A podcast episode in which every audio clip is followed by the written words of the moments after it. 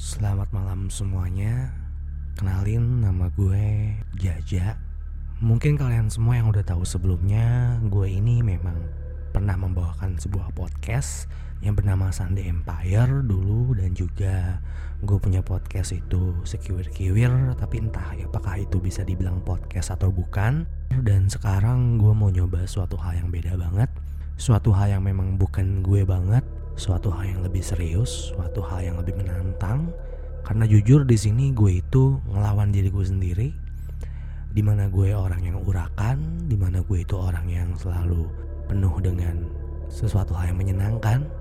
Walaupun sebenarnya tidak benar-benar menyenangkan ya. Tapi mungkin gue merasakan kalau gue telah memberikan kebahagiaan juga kepada orang lain gitu. Oke kali ini gue ngebuat konten yang mungkin memang disukai oleh masyarakat Indonesia yaitu konten horor.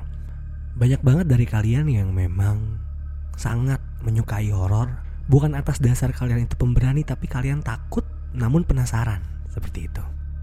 Jadi uh, gue pun nggak akan sendiri juga di sini. Gue nanti akan ngelibatin cerita-cerita dari teman-teman gue sendiri. Gitu. Jadi nanti gue bacain ceritanya tentang pengalaman dia bertemu dengan hantu, setan, dedemit, iblis, ya kayak gitulah pokoknya.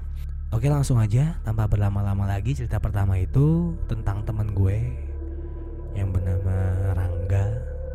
Jadi gue tuh dulu uh, kuliah di Bandung ya. Kuliah di Bandung gue di LPTP Panghegar dan gue punya teman namanya Rangga panggilannya Bako jadi teman gue itu katanya punya kemampuan lebih yaitu dia punya indera keenam. Padahal yang gue tahu indera itu cuma ada tiga. Indera Brookman indera Birowo sama indera Bukti ya kan? Dia punya six sense gitu katanya. Namun dia tuh orangnya nggak pernah nakut-nakutin karena ada ya orang yang punya six sense tapi dia norak atau norak kan gitu. Jadi wah di belakang lo tuh ada tuyul gitu kan? Atau di samping lo tuh ada Dracula gitu. Sayangnya Dracula sih nggak mungkin ada di Indonesia ya karena Dracula kan makhluk Inggris kalau nggak salah sih. Jadi malam itu dia bersama pacarnya itu nonton malam mingguan di kosan berduaan. Terus tiba-tiba dia mendengar suara wanita tertawa dari luar kosannya.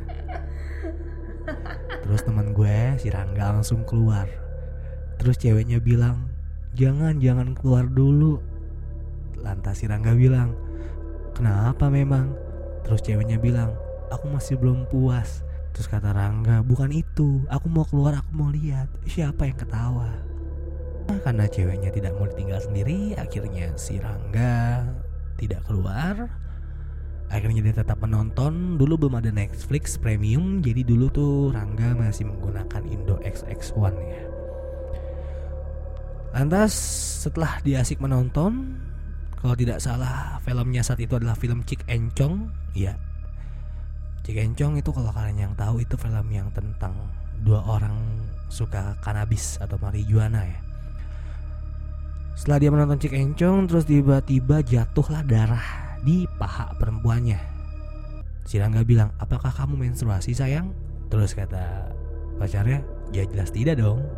Masa menstruasi keluar dari paha? Begitu kata ceweknya tapi si Rangga tetap berdiri dan memandang ke arah pintu dan dia melihat ternyata tetesan darah itu semakin banyak. Sampai akhirnya si Rangga berdoa, namun dia lupa bahwa dia itu adalah ateis. Karena perempuannya memiliki agama, akhirnya dia mencoba untuk berdoa.